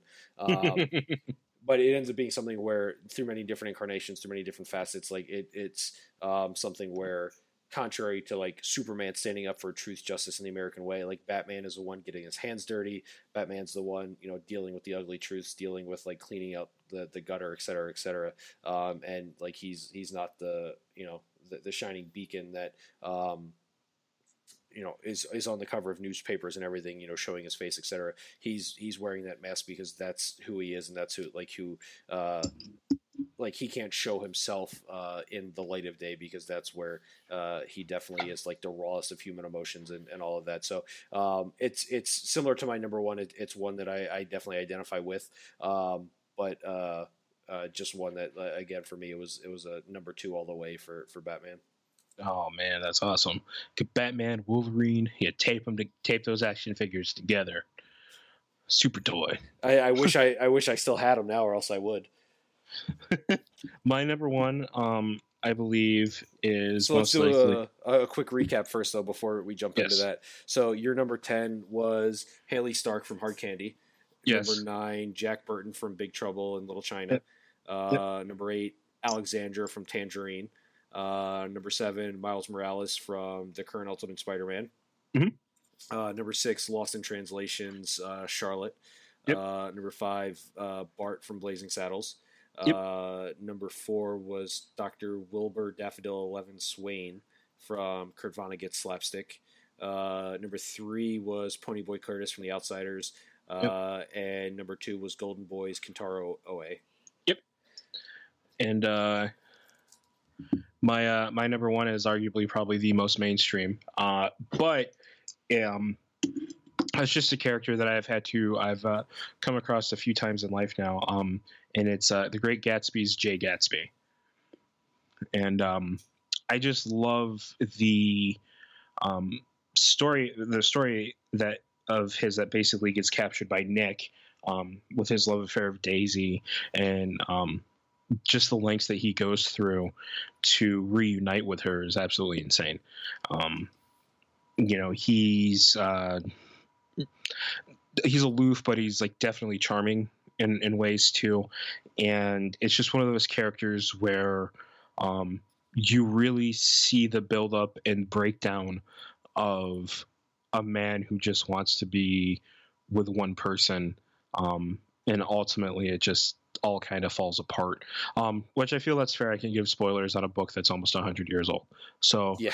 um, um, I, I, um, really just like uh, everything about the uh, just there's so many things about this character and Fitzgerald's um, uh, capturing of him through Nick's eyes is really just really smart.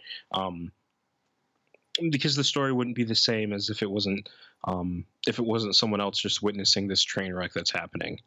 Um, and it's very sad and um, uh, just one heck. It's just one heck of a character uh, that arguably has stood the test of time. I've, I feel um, some folks like to say that it's just a old timey soap opera, but I, I, feel there's more happening there than than just that, and especially with Gatsby. Um, it's it's a, a, theme that plays now to um, even where you see people um, desperately tracing some kind, just in general, some kind of dream and presenting them ways in a very certain way or a specific way to try to obtain that, but they're not being true to themselves, and it ends up all just falling apart. And that's that's one where uh, I think I, have had the book multiple times and uh, had the chance and opportunity to read it, but I just never got around to it. I I didn't see the movie. Um, because I wasn't, I hadn't read the book, and that was one where uh, having it been, like you said, being around for close to to 100 years, um, it was something where I, I, think that would be one I, would want to read the book first before doing anything else. Um, uh, similar to uh, Lord of the Rings when when that was being made when I was in college. Um, but yeah, that that's one where uh, some other friends have, have mentioned um, that being a one of their exceptional uh, kind of stories uh, and one that they, they definitely want to to kind of see and, and kind of just resurface as far as the, the book itself, uh, let alone the, the mm. movie. So uh, that's it's uh, it's an interesting take on on that. And kind of I I expected you to be in that realm for characters uh, and, and kind of your number one. Um, I, I didn't know where you would end up, but that was a that was a, a good one for me to see where uh, kind of a, a, good a good literary pull from what I was expecting. Yeah. Um, so do you want to go through your uh, top your top? Uh, I guess the the the top nine or, or yeah. So those, so those... ten through two for me. Uh, I've got Raylan Givens from uh, from Justified um, on FX, uh, Veronica Mars uh, from the the, the same uh, the same TV series Veronica Mars, uh, Leia Organa from Star Wars, uh, Ron Weasley from Harry Potter. number six is Gabriel Allon from the Daniel Silva series, uh, Gabriel Allon series of uh, many different books. Um, Hermione Granger from Harry Potter. Uh, Randall Graves uh, from the Kevin Smith View Askew universe, Clerks, Clerks 2. Um, Wolverine from all over the Marvel universe. Batman from all over the DC universe. Um, so there is a um, a theme for mine that is very comic heavy or very uh, you know comic universe heavy, um, whereas uh, uh, the some of some of your list is is uh, different movies uh, and kind of different characters from these different movies. Uh, mine tend to be you know very similar, but they all tend to be of the same realm or same style of characters. Mm-hmm. Um, and as soon as we were doing this, even like the first time you mentioned it, I knew this character was going to be my, my number one, uh, based on the character in the movie that originally played him. Um, but it's also uh, it was previously written by uh, James O'Barr as a, a graphic novel, um, and you know existed before the movie, um, but then uh, has had a couple sequels since then. Sequels are okay. Um, I own the box set. I still love to watch them. Um, but they're you know nowhere near as as popular as the original. Uh, many different follow-on books, uh, graphic novels, novels, etc. Uh, but the character is the Crow. Um, Okay. All so right. This is uh, the movie. So I'll, I'll recap the movie here as that main character, uh, and and then kind of just use that as time box because again, it is the character that, that kind of grows outside of that. But it's um, there's a, a young musician that uh, he uh, he ends up getting killed. Um, and essentially his uh, his girlfriend dies as well. Um, but he's they get basically jumped by a gang uh, in essentially post-apocalyptic Detroit. Um, but he gets jumped by a gang. Uh, he's paralyzed while he watches the gang uh, you know, sexually assault his his girlfriend.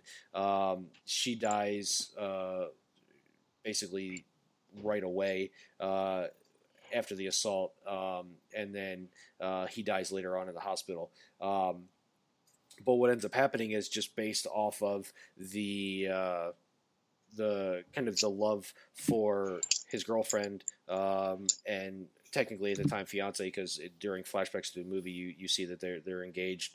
Um, and then through kind of the rage he has to avenge her death um, there's this uh, mystical crow that essentially brings him back to life.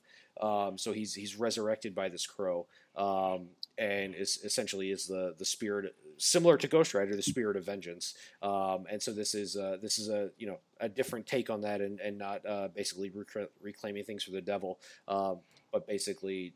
Re- just reclaiming things for the, the spirit of, of the person there, um, and so he ends up having, um, uh, he ends up having uh, superhuman powers, um, and he he has the ability to basically uh, when he gets shot, he's he can just you know shake off the the bullets, um, and he's uh, much more deranged than when he was before he died. Um, but just a lot of what he does, he comes back and like he's again the he's searching for the ultimate good in um, in everyone who he can help, even though like he hates himself for being in the situation he's in. Um, so he's constantly looking to overcome what he thinks he's responsible for, which is not even his own death, but the kind of the death and the assault of his girlfriend and the person he loved most in the world. Um, and and so that is uh, the kind of the penultimate character for me, like I said, where it was it was a no brainer for me, kind of coming into this, um, where the the movie is is one of my favorite movies of all time, uh, played by Brandon Lee. Unfortunately, that was a movie that he also died on when he was filming, Mhm. um, and so there's you know many scenes in there that, that he just nails. Um, one of my favorite soundtrack songs is from that movie. Um, it can't rain all the time, and it just it nails the character to a T. Um, I've got you know a graphic novel in, in my uh, case right now that I still need to read that I picked up at C2E2 last year. Um, that is supposed to be a, a very good um, uh, reboot for the character, uh, but it, it's just one where it to me out of all of comic and kind of time space uh, comic universes, um, to me this is like the the most real character because I've never really had a a fond grasp of uh, you know, religion and death and afterlife and all of this stuff. Mhm. And it's something for me that, uh, you know, you can see it there um, as far as being able to to kind of have the the transcendence from the physical world into metaphysical kind of afterlifey stuff, um, and just kind of the when you when you say people exist uh, after after they're gone, it still kind of gives you that feeling. And and the way the crow.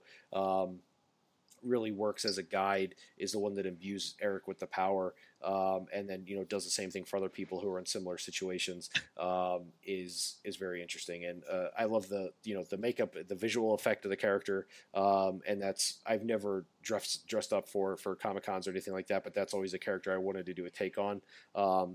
I've seen a couple that that were really well done, um, and so that that'll be interesting to see if I ever do that. But yeah, this is definitely uh, my favorite character, kind of across all of fiction, across all of media, um, and you know, there's there's been a lot of uh, horrible interpretations of it, but that's just also based off of you know very low budget going to it, um, but it's also something where it's you know it's something that that has been done right and has been very underprivileged. I mean, some of the stars of the spinoffs have been Edward Furlong, Kristen Dunst, uh, or Kirsten Dunst, um, and I mean, there's uh, there's just a lot of you know bigger name actors um, that have, have kind of played in sequels here that you know nothing about just because they were kind of uh, meh critically acclaimed, but they still play well to the character and kind of the uh, original kind of source of, of the character. So um, for me, that was that was definitely a no brainer.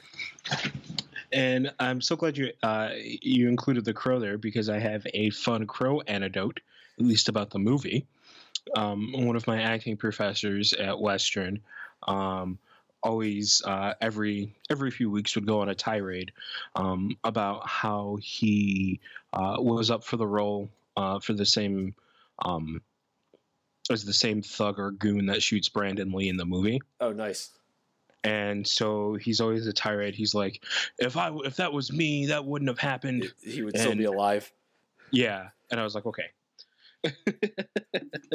I was like, okay, and that was every every so often. Um, that dude was a trip.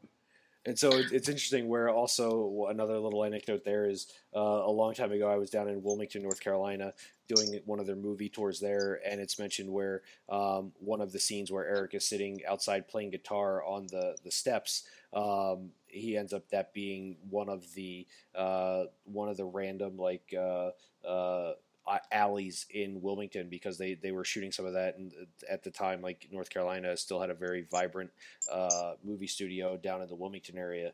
Um, I think that was the Screen Gem studio at the time.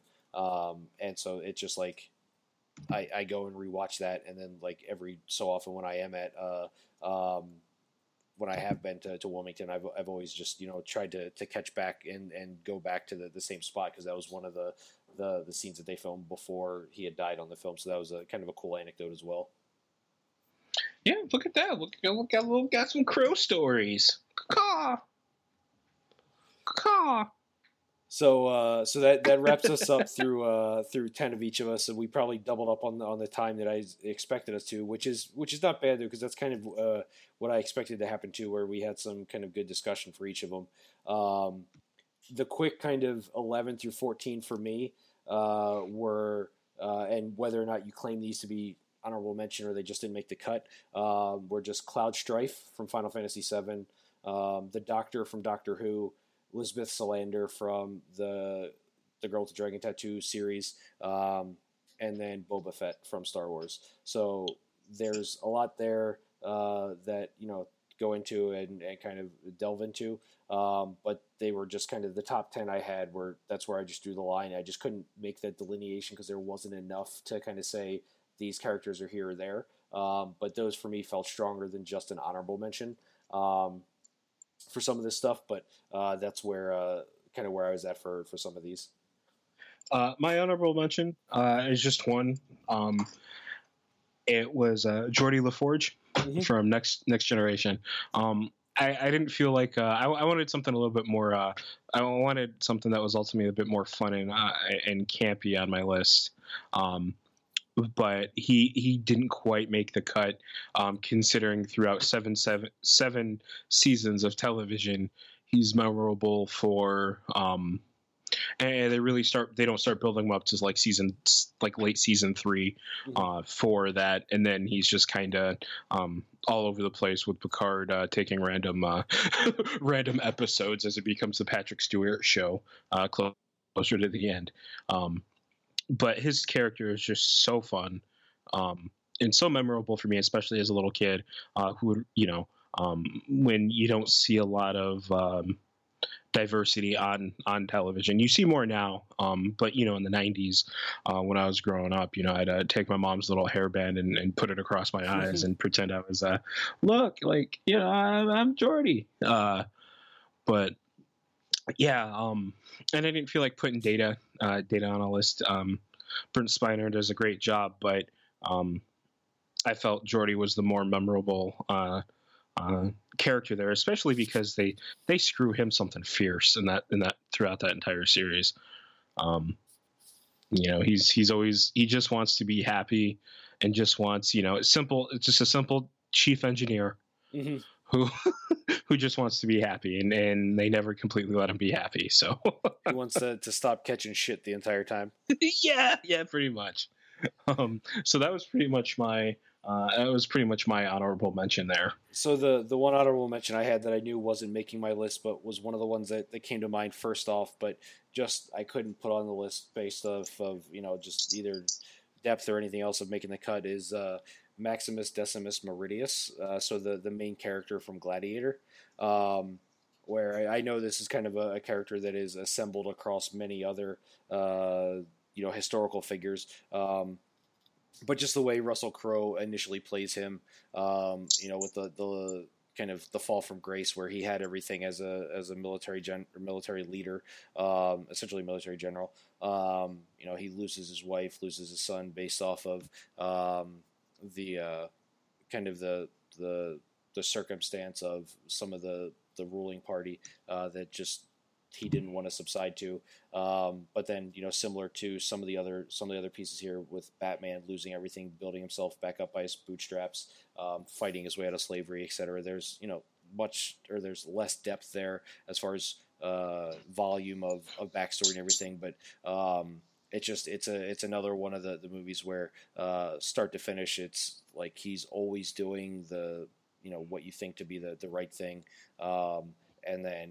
Uh, in the end, the payoff is that you know his friend who he fought for and fought for uh, essentially his freedom, um, you know, is carrying on his story and and you know saying that like he'll he'll see him again in the afterlife, but not today, um, because you know he has his freedom based off of, of what they were doing there. So um, that's one where uh, that was as as soon as I knew the Crow was was number one, I knew like Maximus was going to be in consideration for me, uh, but I, I knew he was uh, also going to be on kind of the um, the uh, he, he was definitely on the bubble, so I, I have no problem keeping him on the uh, uh, on the honorable mention list, but uh, not making the cut isn't a problem. So he's he's definitely an honorable mention for me because that's another movie uh, where it's no matter what I can kind of get into it and, and recite the character uh, at the same time as as uh, you know Russell Crowe is going through it. So it's a it's a it's one of my favorite characters of all time still.